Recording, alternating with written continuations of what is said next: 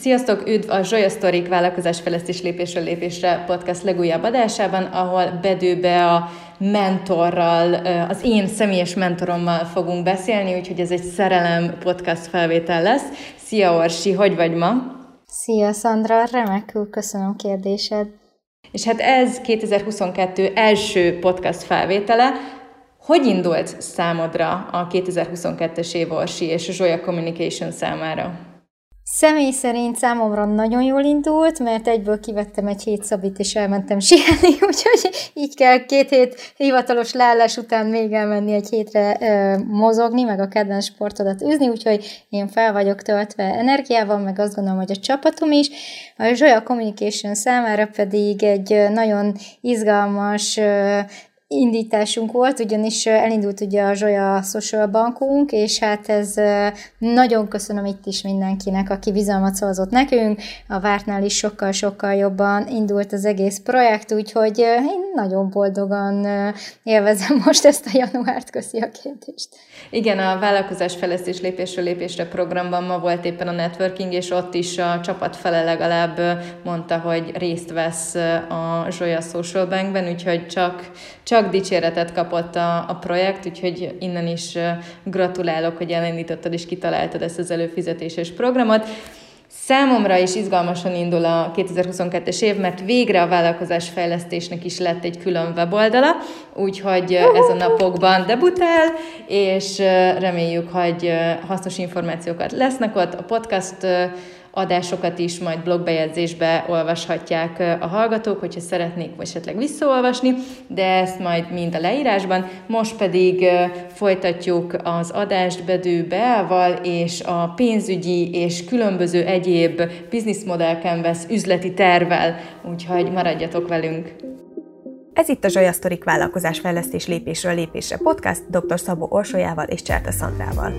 Egy podcast, ahol női vállalkozók beszélgetnek a vállalkozói lét kulisszatitkairól, kihívásairól, sikereiről, vagy épp kudarcairól, cukormáz nélkül.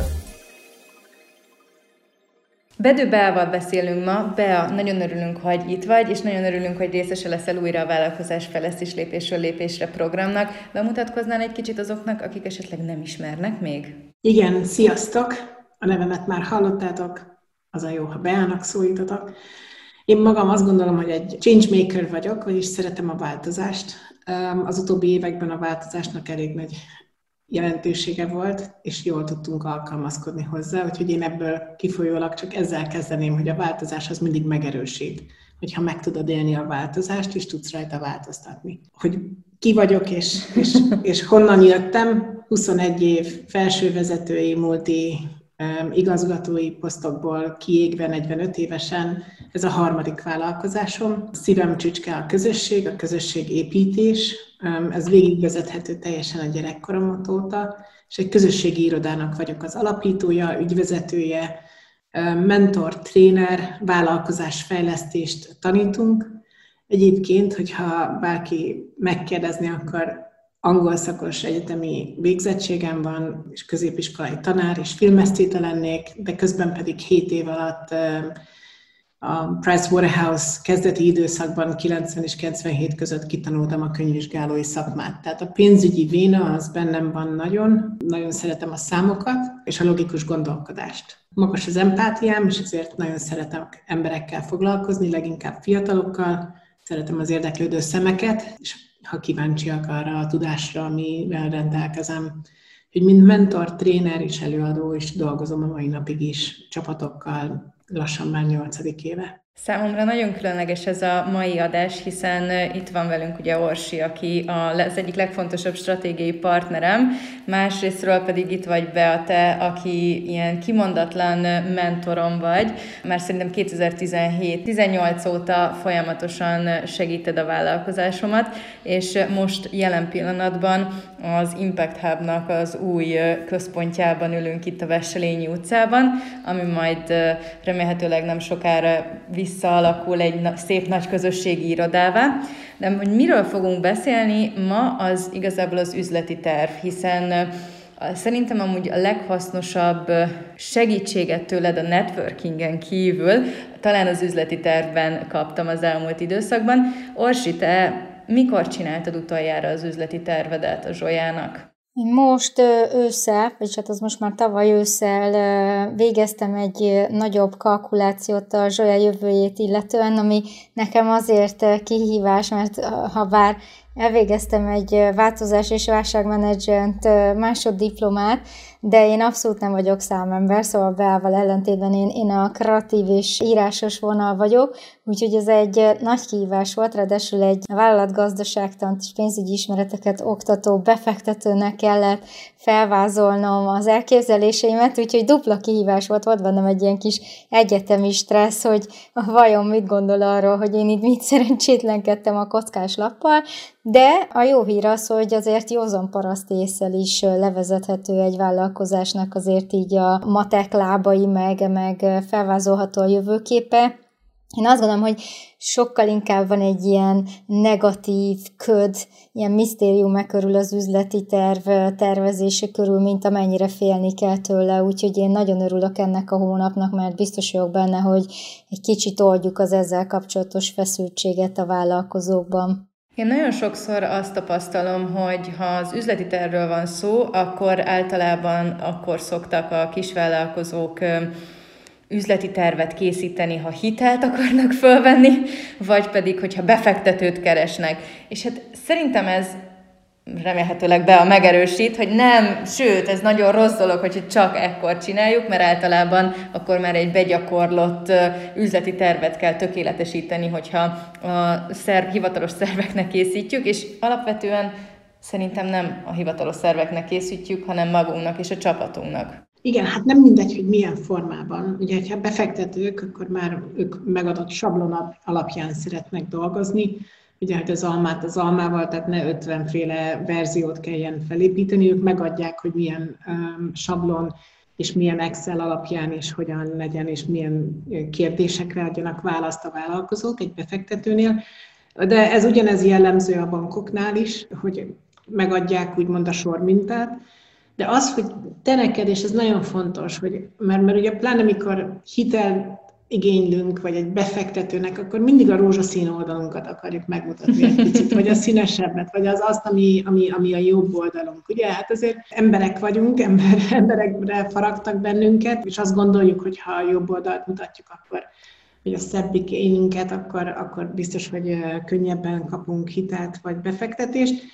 És közben pedig sokszor elfeledkezünk azon, hogy, hogy mennyire fontos az, hogy én magamnak leírjam, akár vázlatosan, tehát itt most nagyon tényleg azt mondom, hogy nem kell 20-50-60-70 oldal, mint egy részletes, akár egy ilyen feasibility study aki mondják, ugye, ami egy ilyen megvalósítási terv, ami már még az üzleti tervnél még nagyobb, magasabb szint, de hogy magamnak az üzleti tervben az, hogy az üzleti modellt, a vászont, ami egy A4-es és a leges leghatékonyabb módja annak, hogy, hogy az alapjait a vállalkozásomnak, azokat a, a, a mesdjéket, passzázsokat, vagy útvonalakat, amiket be kell, hogy járjak, vagy amik, amiken elindulok, és amiket elhatároztam, hogy menjek, és fókuszáltan arra kell tartanom, hogy ha ezt nem határozod meg, akkor legtöbbször az szokott előfordulni, hogy mint az indák, így mindenhol vannak mindenféle ágak a vállalkozásban, és nem látod azt, hogy effektíven mit is csinál, és,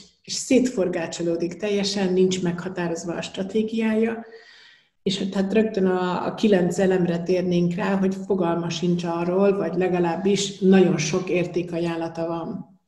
És a régi mondás ez, hogy a kevesebb több, de tényleg az, tehát mindig azt mondjuk, hogy egy üzleti modell vászonnál és a kilenc elemben is maximum, de maximum öt elemet lehet, de a leginkább az a jó, hogy ha három van minden egyes kategóriában meghatározva. Igen, én először a Business Model canvas a CBS-en, ugye a Copenhagen Business School-ba jártam mesterre, és entrepreneurship-et tanultam, és ott találkoztam először és hát igen, azért úgy, hogy már tényleg több mint tíz éves tapasztalat, vagy közel tíz éves tapasztalatom van a Business Model Canvas-ben, folyamatosan minden évben is teljes mértékben változik, és sokkal hatékonyabban tudom kitölteni. Orsi, amikor te megcsináltad ezt az üzleti tervet, akkor valami modell alapján haladtál, vagy, vagy mi, mi az, amiben így elindultál? Voltak kapaszkodóim is, tehát hogy fix pontok, amik mentén haladunk, viszont nálam most egy cég újra pozícionálása volt most a, a feladat, vagy ezt akartam pro és kontra érvekkel alátámasztani, és ennek a matekját látni világosan,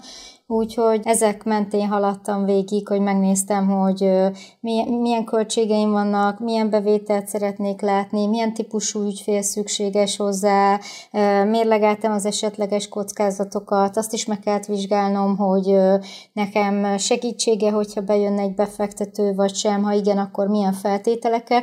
Ez egy icipicit más irány volt, mint a klasszikus üzleti tervet összeállítani, de az mindig jó, hogyha van egy mankó, ami mentén tudunk haladni. Neked be a Business Model Canvas-ből, a kilenc elemből mi a kedvenced? Az, hogy egyet határozzak meg, akkor biztos azt mondanám, hogy értékajánlat. Tehát, hogy tudnod kell, és az az alapja mindennek, hogy, hogy mi az a szolgáltatás, mi az a termék, mi az, amivel, amivel te tényleg másnál külön vagy, fókuszáltan azt ajánlod. És, és az értékajánlatban nem is az, ugye itt fontos, hogy ez egy fogalom.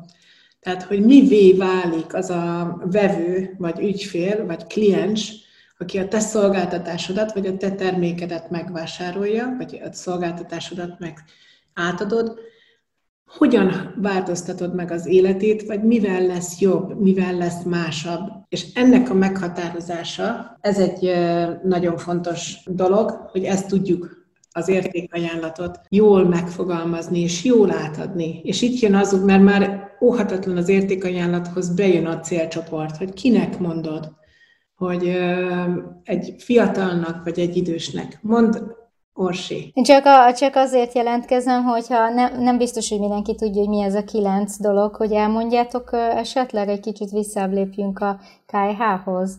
Persze, hogy ne.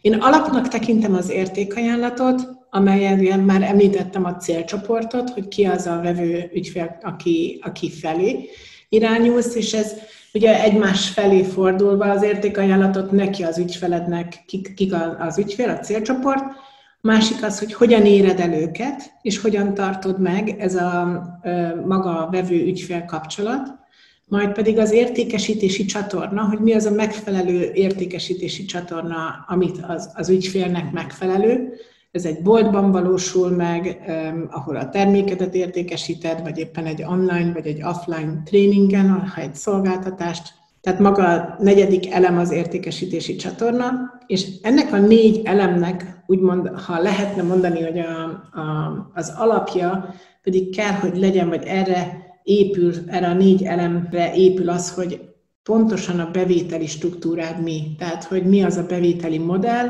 amiben, hogy ez most egy jutalék, vagy egy bérbeadásból származó bevétel, vagy milyen a bevételi modell. Ez az öt elem az első öt elem a kilencből, és utána a négy szintén nem mondanám, hogy egyáltalán másodlagos, mert nagyon fontos az, hogy kik azok a partnerek, kulcspartnerek, akikkel együtt dolgozol, akik nélkül nem képzelhető el a vállalkozásod.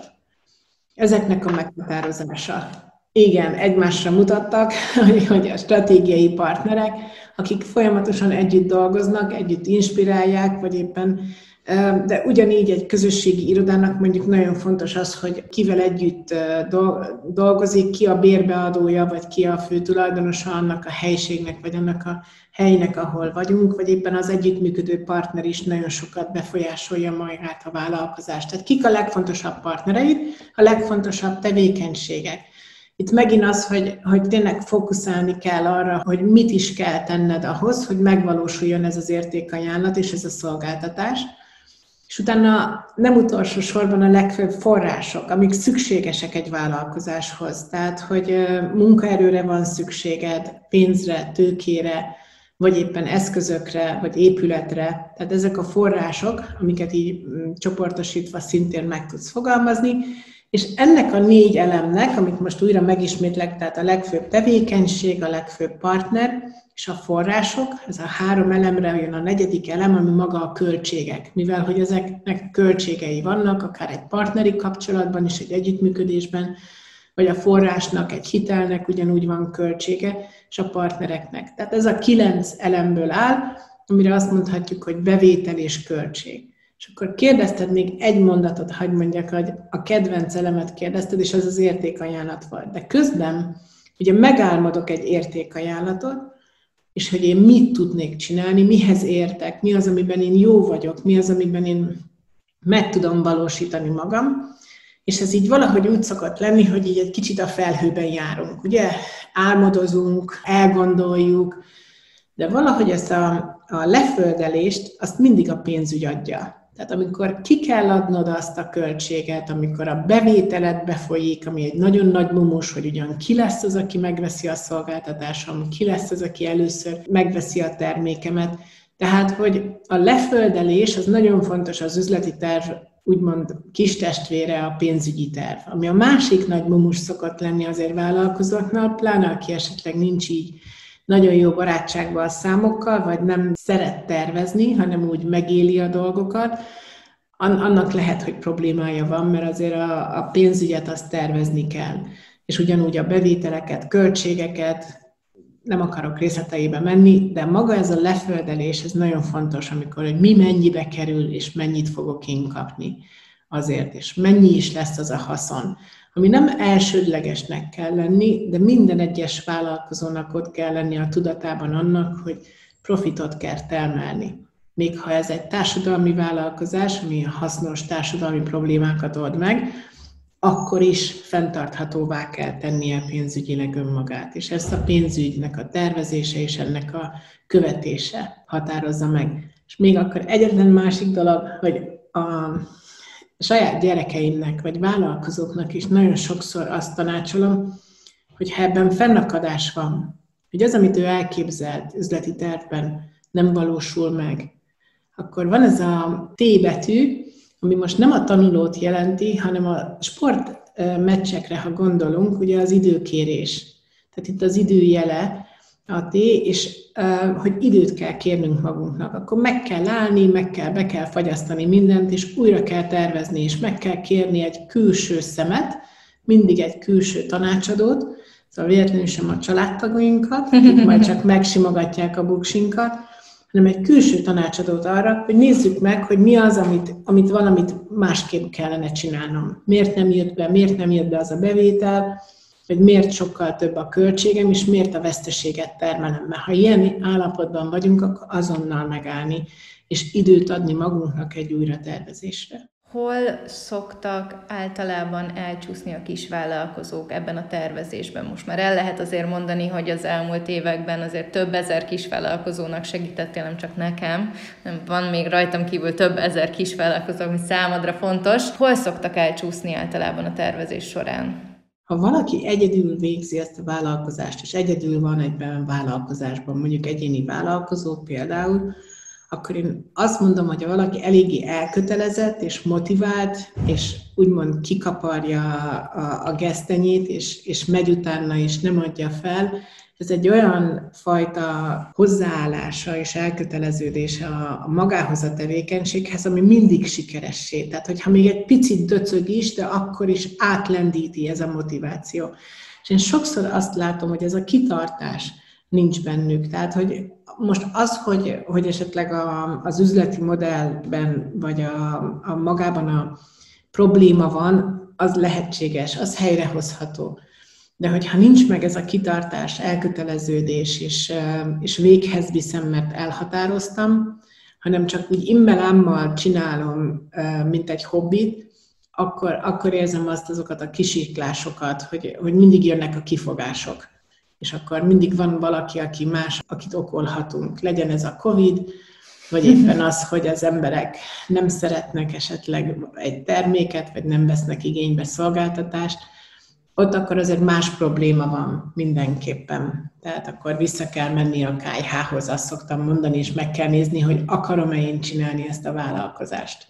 És ha akarod csinálni, akkor azt, azt meg tudod tenni. Szerintem az még egy ilyen klasszikus kis vállalkozói hiba, mm, vélhetően abból, hogy sokan nem tudják, hogy hogy kell ezt kiszámítani, és mondjuk a tervezési fázisnál nem kérnek segítséget, kihagyja úgy, hogy van a tervezési fázist, aztán majd lesz, ami lesz mondjuk nem kalkulálnak egy fedezeti ponttal, és éppen ezért egyáltalán nincs meg a képük arra, hogy hány havi vagy évnyi költséget kell abba, abba a vállalkozásba beletolnom, hogy egyáltalán nullára kipörögje magát. Ehhez bele kell tolnom a családi házamat, vagy a gyerektandíjára félretett pénzt, vagy, vagy a, föl kell oldanom a lekötött tartalékaimat, vagy mi történik, hanem Valahogy én azt látom, hogy úgy szeretnek vállalkozók elindulni, hogy ez már az első hónapban hozzon nekem, nem tudom, 100 millió forintot, most nyilván túlzok erőteljesen, de minimum egy stabil megélhetést a családnak, miközben egyáltalán nem számol azzal, hogy mekkora türelmi idő kell egy vállalkozásnak, hogy márkaismertséget szerezzen, hogy bizalmat építsen, és hogy abból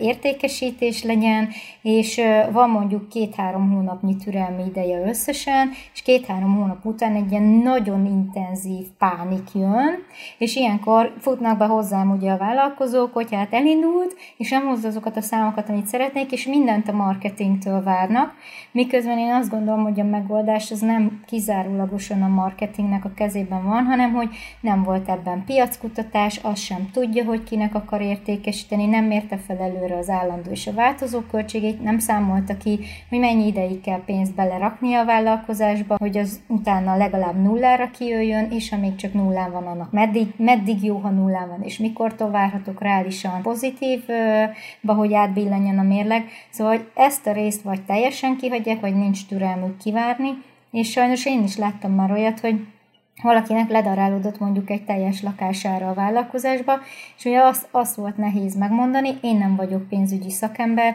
tehát én erre nem tudtam választ adni, biztos, hogy nekiülök, és valami nagyon bonyolult képlettel ki tudom számolni, ha akarom, de ez nem az én feladatom volt, hogy most az egy lakást elégettük, és ez fölösleges volt, vagy ha plusz egy lakásnyit beleteszel, akkor már eljutsz oda, hogy ez a vállalkozás felfusson, és onnantól már tud bevételt termelni, vagy az első veszteség a legkisebb veszteség, szóval én azt látom, hogy ezt nem tudják felmérni külső szakértő nélkül, de nem is jutnak el oda, hogy kell akkor egy szakértő, aki ezt segítsen kiszámolni, vagy összerakni, vagy megtervezni. Maximálisan egyetértek, ez az a mumus, a, a pénzügyi terv, amit azt hiszik, hogy több hétig kell készíteni, és nem tudom mi. Erre adunk mi egy választ, hogy 40 perc alatt megcsinálunk egy alap pénzügyi tervet, aminek négy munkalapja van. Az első, ahogy mondtad, maga a tőkeellátottság, tehát hogy a capital expenditures, ugye, hogy a tőkém mire kell a tőke, mik azok az egyszeri költségek, amik a vállalkozás indítása előtt szükségesek, mennyivel pénzzel kell rendelkeznem ahhoz, és honnan szerzem ezt a forrást. A második ugye a maga a bevétel és a változó költség, ami ugye a bevételhez kapcsolódó változó költségnek a megállapítása, és itt van az, amikor tervezel, hogy becsülnöd kell, hogy akkor most hány ügyfeled lesz, vagy hány terméket értékesítesz, és az a hány termék értékesítésénél, ahogy mondtad, mikor lesz az a fedezeti pont, amikor elérem azt, hogy akkor nullán vagyok, mert már fedezi az állandó költségeimet is, és hány termékénél van ez az állapot. Ha ezt nem tudja, ezt a fedezeti pontot, akkor, akkor mély repülésben van, én azt szoktam mondani, mert akkor nincs tisztában, és nem csinálta meg a házi feladatát egyáltalán a pénzügyi tervezésnek. Tehát így ez a négy munkalap, ahogy most elmondtam maga a tőkeforrás, a bevétel a változó költséggel, és egyben pedig az állandó költség, és van ennek egy, egy, egy olyan táblázata, ami teljesen például be van függvényezve, amihez nem kell hozzányúlnia, ami maga az eredményterv. Tehát ami hónapról hónapra szummában megmutatja azt, hogy, hogy mennyi az üzemi eredménye és mennyi az adózás előtti eredménye. Ez egy 40 perces feladat, de ehhez tudnod kell azt, hogy mi az az egység, amit értékesítesz. Darab, fő, egy csomag. Sokan nagyon-nagyon pici, apró részletekig lemennek, és nem hiszik el, hogy érdemes átlagcsomagokat ajánlani például, vagy beletenni ebbe a tervezésbe, és átlaggal számolni, mert az is már meg elegendő ahhoz, hogy tisztában lásson az ember. Úgyhogy ezt a alapot, ez egy Excel tábla, és ezen dolgozunk, ez egy tényleg egy alappénzügyi tábla, és utána ezt már lehet színesíteni, még részletesebbé tenni, de ha ez nincs meg, akkor, ahogy mondtad, teljes mélyrepülés. Van arra valami ökölszabály egyébként, hogy meddig okés a mély repülés, vagy hol kell éreznem? Amikor én jártam erre a másoddiplomás képzésre, volt egy fantasztikus pénzügy és vállalatgazdaságtan oktató tanárom, innen is üdvözlöm Etelkát, aki tényleg szerintem ennek így a, a egyik legkomolyabb szakértője ma Magyarországon, professzorasszony, és tudom, hogy neki olyan, olyan tudjátok, amikor valaki annyira szaki egy témába, hogy is szkenneli az infókat, és ránéz egy, nem tudom, főkönyvre, vagy mérlegre, vagy bármire, egy Excelre, és így kiszúrja azonnal a 4000 adatból. De az átlag vállalkozó azt gondolom nem ezzel a különleges tudással van megáldva. Tehát van-e arra valami ökölszabály, vagy hol kell azt nekem éreznem, hogy á, lehet, hogy most kéne behúznom a kéziféket, vagy oké, okay, hát még csak x hónap telt el, mégiscsak legyen már türelmem, kívánom azt, hogy mik azok a jelzőpontok, amikor már így figyelnem kell? Nézd, terv ugye az azért, azért terv, mert még ne, nincsen bázis előzetes adataid, ugye? Tehát tervezés egy becslés. Tényleg azt tudom mondani, hogy, hogy nagyon ritka százalék az, amikor a terv száz százalék úgy fog megvalósulni. Én csak az eddigi tapasztalataimból tudom elmondani neked azt, hogy fontos a nyomon követés. Tehát, hogy megvan a terved, és elindul a vállalkozásod, akkor hónapról hónapra, és nem elég a negyed év, mert a reakcióidő akkor már lehet, hogy túl késő lesz, hanem hónapról hónapra nyomon kell követned, ez a terv tényleges összehasonlítás, hogy mit terveztem, AVB-nek rövidítik, ez az angolból az Actual versus Budget. Érdekes, hogy nagyon a múlt cégek használják, amikor már csak így hívják a találkozójukat, hogy AVB meetingek. Tehát Actual versus Budget, tervezés a, a tényleges összehasonlítása, ahol tényleg havonta felméred azt, hogy mit terveztem, és elemzed. Tehát itt jön az a fajta kontrolleri rálátás, ami szükséges, hogy akkor miért nem valósult meg az a terv, amit én elképzeltem. És az, az újra tervezés. Tehát akkor, hogyha látom, hogy nagyon nem az a tendencia, amit én követtem, akkor tudjak újra tervezni, és akkor tudjak arra időt szánni, és nem kapkodva, és ez az, amikor időt kell nyernem arra, hogy ránézzek, és itt akár egy külső tanácsadót is kérjek, és azt mondjam, hogy, hogy most akkor mi lehet a probléma nem egy, nem kettő esetet tudok mondani, ahol, ahol kiderült, hogy valaki 3D nyomtatóval mm, nyomtatott egy komplett terméket, és még a tartó állványokat is 3D nyomtatással, amikor egy fröccsöntött tartó állvány ugyanúgy jó volt, mert nem az volt a lényeg. És iszonyatosan magasan árazott volt a termék, tehát hogy az egésznek a csapdája, mert, mert magasan árazott, az emberek azt gondolták, hogy nem veszik meg. Tehát, hogy mindig van valami olyan triviális, egyszer, egyszerűbb vagy jól látható oka annak, hogy, hogy mi a probléma. Szerinted hol válik el egy szakértőnek a hatásköre? Ugye ez nálam is mindig kérdésként szokott felmerülni, hogy oké, okay, definiáljuk, hogy van egy probléma, tehát ezt egyértelműen látjuk, villognak a vörös zászlók, és kiszúrja a szakember.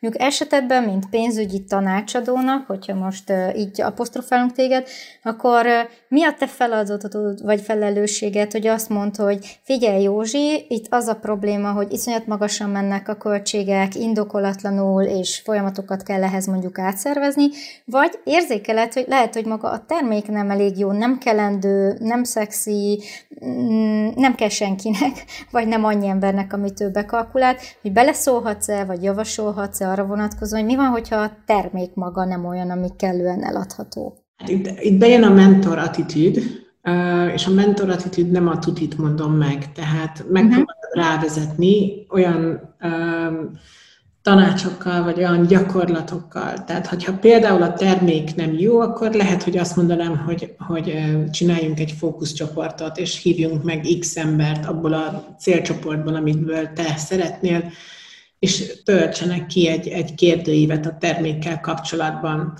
De ha nem egy fókuszcsoport, akkor azért egy, egy Google Drive-on egy kutatás, vagy millió formája van ennek, hogy, hogy visszajelzést kapjál a termék. Uh-huh. Tehát akkor ezt ösztönzöm. Itt megint arra fókuszálunk, amikor ilyen tanácsokat adunk megint, hogy ne a barátaidat kérdezd meg, hanem egy totál idegen, hogy őszinte, tényleg objektív válaszokat kapjál.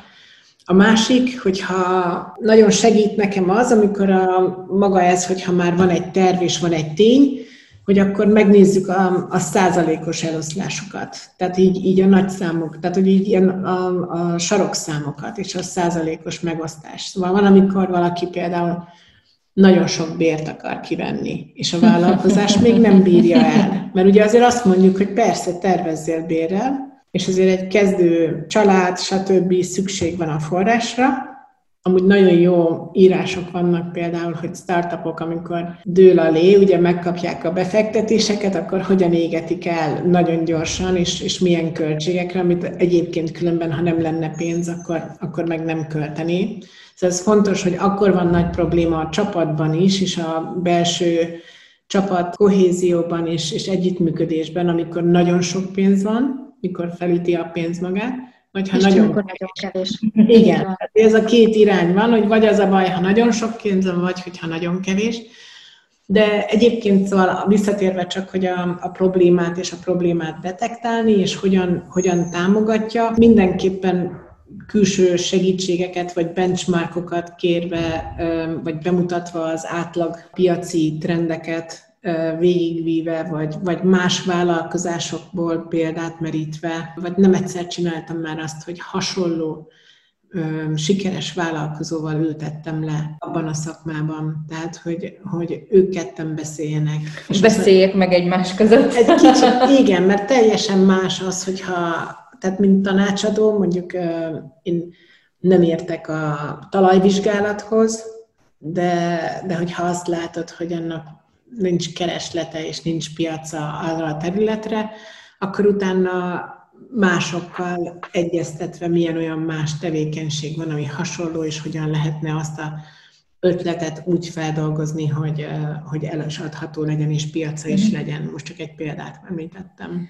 És hogyha ugye az üzleti tervről és a csapatról beszélünk, akkor mi január, most december végén, január elején a csapattal, ugye a kívülbelül boldogság csapattal, én elkezdtem a tervezést, megcsináltam mindegyik alprojektre a Business Model canvas és utána prezentáltam egy ilyen két órás stratégiai kis meetingen a csapatnak, és több csapattagon láttam, hogy üveges a tekintetük, és annyira sok információt adtam át nekik, hogy, hogy azt se tudták, hogy mit csináljanak, és hogy mi a javaslatod erre, hogy, hogy ugye mi mondjuk Orsival már van egy csapatunk, hogyha megtervezzük mi, hogy mi az irány, akkor ezt hogyan tudjuk emészthetően átadni a, a különböző szintű csapattagjainknak?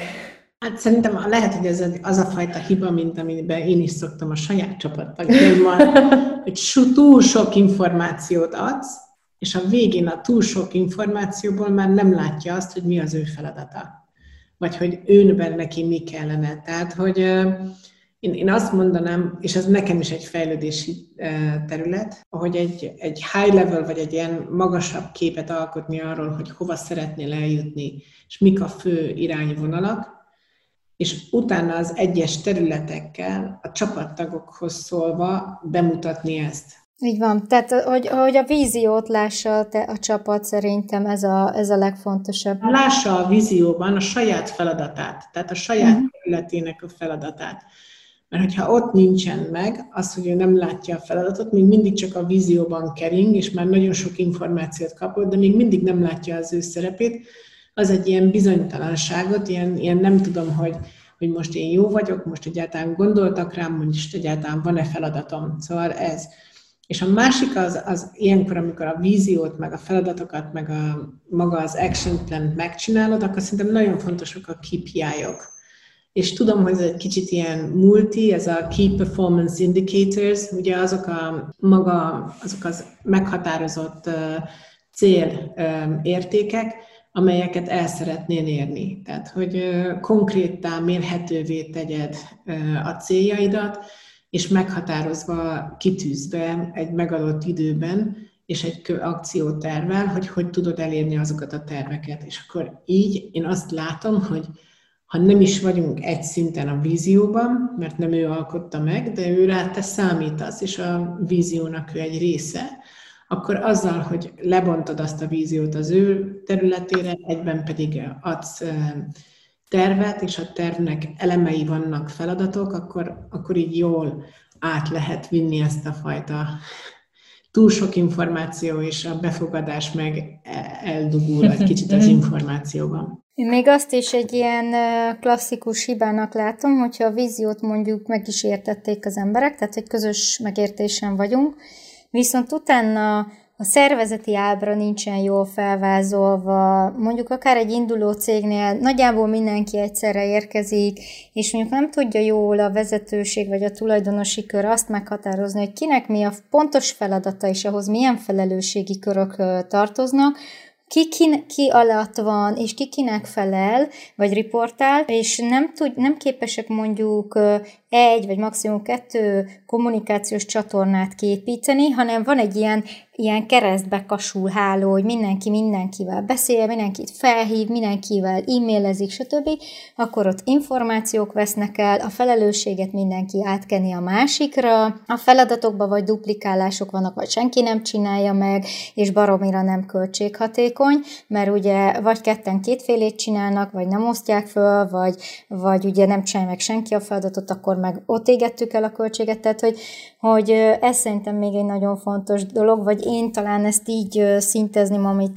Be is mondott, hogy megvan a vízió, hozzárendelem a, részfeladatokat, azokhoz a felelősöket, és az alapján meghatározom a KPI-okat, hogy pontosan kitől mit várok, és aztán ezt riportáltatni is, és arra is kidolgozni egyfajta folyamatot, hogy oké, okay, akkor x idő közönként mindenkivel leülni, átbeszélni, és ami nálam, például az én csapatomnál még egy fontos szempont, hogy én azt is szeretem látni, hogy az adott személy komfortos azzal a feladat és felelősségi körrel, mert lehet, hogy én vizualizáltam neki egy tök jó feladatot, meg egy nagyobb felelősségi kört, de hogyha ő azt nem jól mérte fel, hogy arra ő képes, vagy nem, nem tud belenőni abba a kabátba, akkor bestresszel rajta, és szétesik a feladat, meg a folyamat, és akkor megint az nálam csapódik le negatívumként, mert mondjuk azt már az ügyfél is érzékel, hogy nincs jól ellátva a feladat. Igen, nálunk a 2021-es év második felében ugye mi költöztünk személyileg otthon a férjemmel, meg a gyerekkel, és pont ezért a stratégia nálunk szétcsúszott, tehát volt olyan, hogy Instagramon a konyháról kommunikáltunk, a blogbejegyzésben a fürdőszoba volt, a TikTokon meg a garázs tartalmakat nyomtam, most csak mondtam egy példát, és és idén most erre kifejezetten fókuszálunk, hogy konyha a téma, hírlevélben is konyha megy, a blogbejegyzésben is konyha megy, és az Instagram sztorikban is a konyha téma megy. Tehát ez, ez egy nagyon nagy tanuló lecke volt, mert mindenki külön irányban dolgozott, a csapatban is, ez nem volt. És nem egymást támogatták ezek a tartalmak. Uh-huh, uh-huh. Ez nagy tanuló lecke volt. Egy utolsó kérdésként zárnám le ezt csodálatos beszélgetést, egyrészt mert be neked lassan menned kell, és bezár az Impact Hub, másrésztről pedig lassan a végéhez érünk a podcast felvételnek. Ugye Orsival nagyon jól egymásra találtunk, miután lesztalkoltam Orsit, hogy tartsa nálunk a workshopokat még 2019-ben. Mit javasolsz azoknak a kisvállalkozóknak, akik szeretnének stratégiai partnereket, és a stratégiai partner alatt nem a, nem tudom, diginetet értjük ilyen szempontból, hanem egy Joya Communication szintű stratégiai partnert, hogy kisvállalkozóként hogyan lehet jó stratégiai partnereket keresni? És megtartani? Hát, hát ez olyan, hogy a bölcsek köve. Bocsánat, tehát, hogy, hogy, hogy igen, hogy hogyan. Azért csak 57 éves vagyok, azért ezt el kell mondani, tehát, hogy, hogy, hogy már van valamilyen kapcsolati hálóval rendelkeztem, részben, részben pedig már valamilyen networking képességgel. Mert ez nagyon fontos, hogy nyitott legyél. Tehát, hogy, hogy mint ahogy például te, Szandra, egy ilyen iszonyatosan, bocsánat, extrovertált emberke vagy, aki megtalál, de oda mész a sarokba is a leg, legmélyebben elbújó emberhez is, és, és, és megpróbálod bevonni, és, és megismerkedni vele, és, és kontaktálni.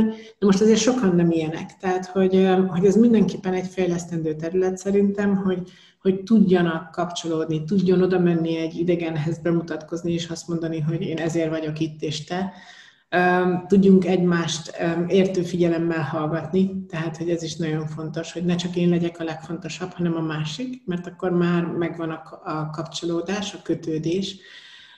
Hogy nem csak a saját magamat akarom eladni, hanem kíváncsi vagyok arra is, hogy a másikat hogyan tudom segíteni. A másik pedig itt a, az olyan rendezvényekre, tehát hogy hol találod meg ezeket a stratégiai partnereket, hogy olyan rendezvényekre elmenni, amelyek fontosak számodra, lehetnek ezek, lehet egy BNI network, egy csapat, ahol, ahol megérzed a csapatkohéziót, de lehet egy közösségi iroda is, és pont ez a jó ebben, hogy egy közösségi irodában bejön egy introvertált, aki még csak esetleg a szembeülőnek így rámosolygott, de még, még köszönni sem nagyon köszönt.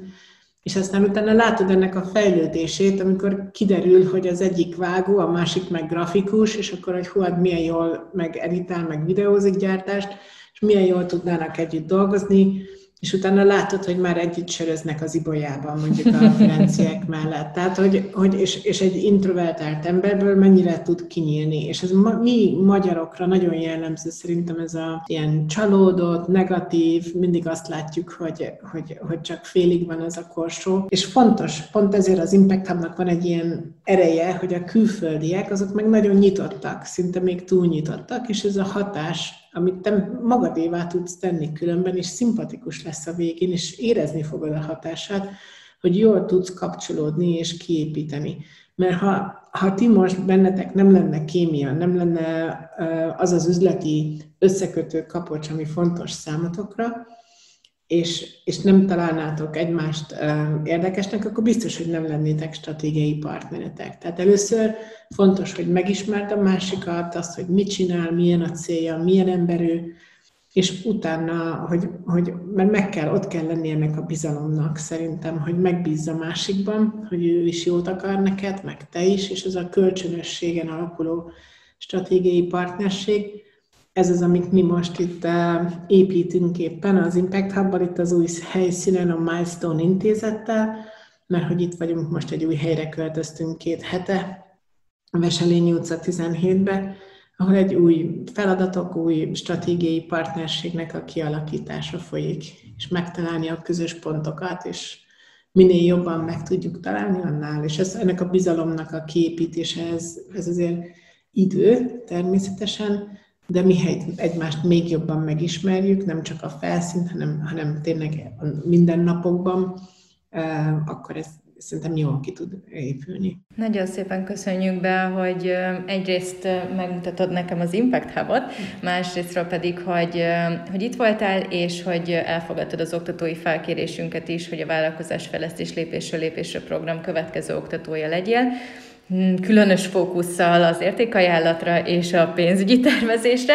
Természetesen, de hogyha szeretnétek követni és nézni, akkor az Impact Hub Budapest social media felületein megtaláljátok. Orsit a Zsoya Communication különböző social media felületein találjátok meg, engem pedig egyrészt ugye, hogyha rendszerezés érdekel titeket, akkor a kívülbelül boldogság, illetve ha vállalkozásfejlesztés, akkor a vállalkozásfejlesztés accountokon megtaláltok minket. Nagyon szépen köszönjük, hogy itt voltatok, és hogyha érdekesnek találtátok ezt a felvételt is, akkor Orsival nagyon szépen megköszönjük, hogyha elkülditek olyan kis vállalkozó ismerősötöknek, aki számára igen hasznos lenne ez a podcast felvétel. Köszönjük szépen, hogy itt voltatok, és végighallgattatok minket. Köszönjük. Sziasztok! Mi is. Sziasztok! Szia, Masi!